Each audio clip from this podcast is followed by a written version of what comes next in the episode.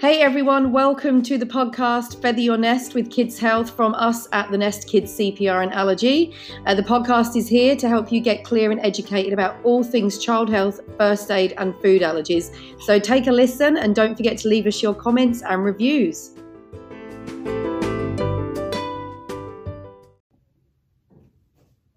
Hello everyone, Heidi here from the Nest. So today we're going to talk about seizures mostly because I spent last night in emergency with my own son, who is three and three quarters, um, and she, he had um, a rather large seizure um, at 6 p.m. last night with my husband. I wasn't actually here, I was in another town somewhere.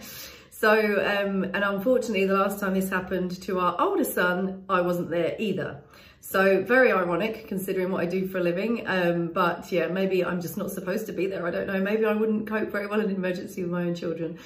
Um, so we're going to talk about seizures and the different types of seizures and what you should do and how they can look after a seizure as well. So um, that also is, if you're looking at this on a video, I maybe don't look very fresh because I've spent my first night ever as an inpatient in hospital. I've never had a night in hospital, not for me or any of my children before last night. So very, very strange. Um, and yeah, I don't look very fresh for it. So I'd listen to this on a podcast if I were you. Um, so let's talk about seizures. There's lots of different types of seizures. I know we've covered febrile convulsions before, and that's what we cover in our first aid classes that we do for parents. But there's lots of different types of seizures, but they can all look the same. so it can be quite confusing. So seizures are, um, they can be uh, absent seizures or they can be the tonic-clonic seizures, which are like convulsions where arms and legs are moving like in a rhythmic motion. Um, the person is unconscious. Um, that's what we would call like a, what most seizures are. So they're, they're most seizures would be described as con, uh, convulsions or fits or tonic-clonic seizures. And that's when the arms and legs are moving as well. Um, and normally in a tonic-clonic seizure or, um, you know, a convulsion, the person is unresponsive. Um, and usually they're breathing, but probably not breathing properly. So they may change colour. Um, sometimes they are um, incontinent, which is what happened to my son last night, and he never wets himself. And um, he was actually incontinent before my husband realised there was anything wrong.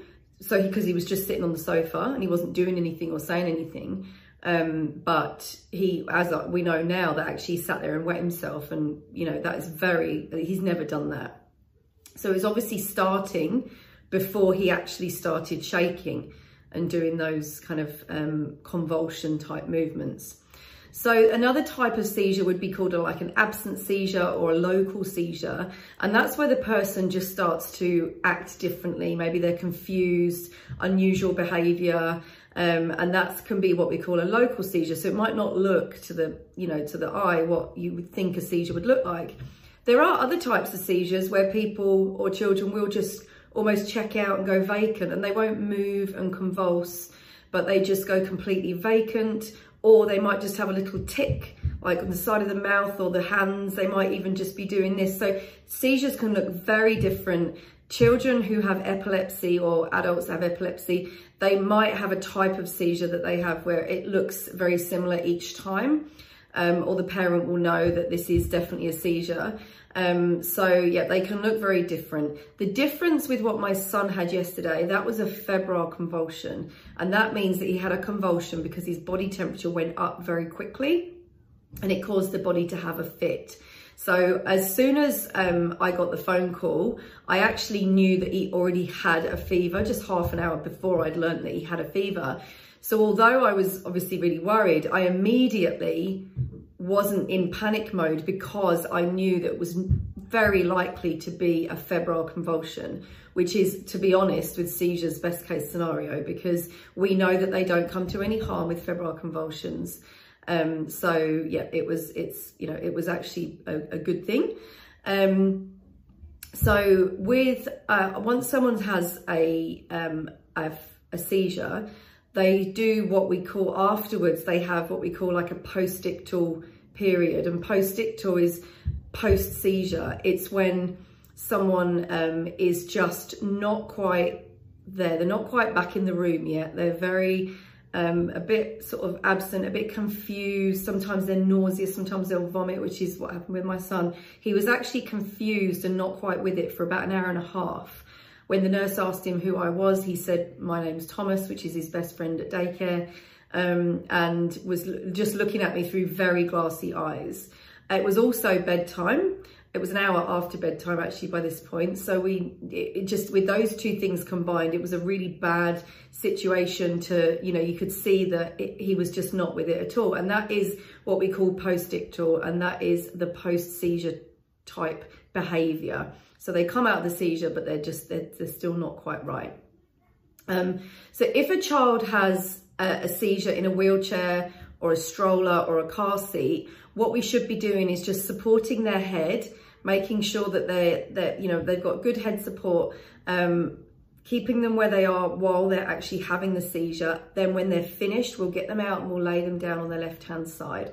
So with a seizure, it's all about not trying to interfere too much with the person while they're actually having the seizure. So when you come across someone, child, adult, anyone that's having a seizure, what we need to do is just support them in the making sure they're in a safe place while they're actually having the seizure. We shouldn't move them around too much or pick them up or walk around with them because they're moving. They might be doing this and you're carrying them and you're going to be worried and you, you know they're very stiff and we might drop them or we might hurt them anymore. So the best thing to do is just to get some items to get put under their head, keep them comfortable, you know, whether that be sofa cushions, doonas, anything.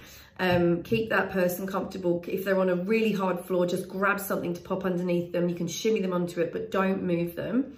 Once they're actually finished having the convulsion or seizure or fit, whatever we want to call it, then we roll them onto their side, okay? Preferably the left side, but any side will do. And this is because we want to keep their airway clear.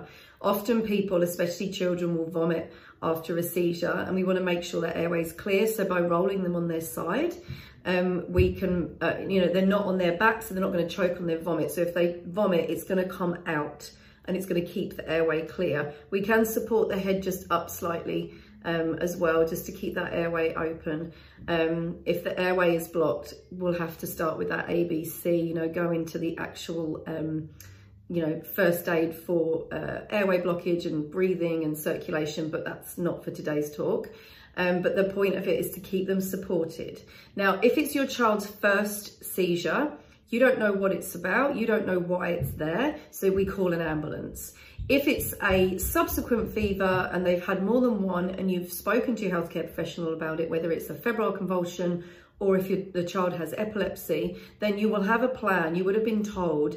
Usually if a child has epilepsy, the parents are quite well versed in what to do and what criteria to call an ambulance. Normally it's when it lasts more than five minutes or the rescue medication doesn't work.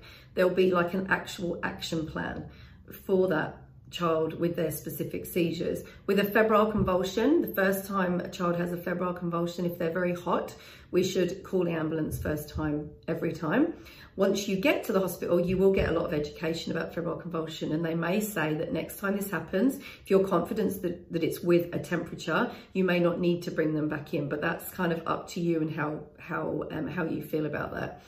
There's nothing you can do to stop a seizure unless you have a child with epilepsy and you have rescue medication that helps to stop a seizure after a certain period of time sometimes but there's nothing else you can do to stop a seizure with a febrile convulsion, um, just know that there's nothing you can do to prevent it. Even giving Panadol and ibuprofen won't necessarily help to prevent a, a febrile convulsion. The temperature shoots up so quickly that we, we don't really have a chance um, to, to be able to stop it. So there's nothing you can do. All we do is support them in that seizure, call an ambulance, call for help. Um, and we were very lucky last night that our neighbours are very, we've got a really good neighbourhood here. And one of our neighbours came and helped my husband and popped my son into the recovery position once he'd stopped having his um, seizure and kept him safe while the ambulance arrived. So, because that was my son's, this my youngest son's first convulsion, so that was the right thing to do. He was post-ictal at the hospital for about an hour and a half. It was a bit long for my liking. Um, and it was also, he was very tired because it was bedtime. So we decided, um, along with the doctor who was on, to stay in overnight and be monitored overnight. And this morning he's bouncing off the walls. There's nothing wrong with him. He's fine. Um, so obviously there was a fever there, but other than that, he's there's no harm done, which is classic for febrile convulsions. Okay, so the really what you need to remember with seizures is make sure that the child is in a safe position when they're having a seizure. If they have a seizure in a stroller or a chair, um, make sure you, we just keep their head safe. And then when they've finished, we put them on the side. Every child, once they finish their convulsion, should be popped onto their side. And then we call an ambulance um, unless we know otherwise, if we have an action plan or anything like that. So I hope this is helpful. This is the sort of thing that we would, we would do in our first aid classes. Um, hopefully you won't have to go through uh, what we went through yesterday. However, it is relatively common. A febrile convulsion is one in 30 children will have one. So it's relatively common. Um, but unfortunately, it's very scary, but there's nothing we can do about it. But we do know that they're, they're, they're quite harmless in the long run. So I hope this is helpful. Please drop your comments below. Has your child ever had a febrile convulsion? Um, or do you know anyone that's had one? Um, we do have our free virtual first aid kit, which is at the bottom of every page on our website and it will be underneath this um, audio and video as well. So in the meantime, it's been great to have you. Take care. Bye-bye. We hope you enjoyed this episode from the Nest Kids CPR and Allergy. Don't forget to go to the bottom of every page on our website to find our freebies. Our virtual first aid kit is there waiting for you. Take care and we'll see you next week.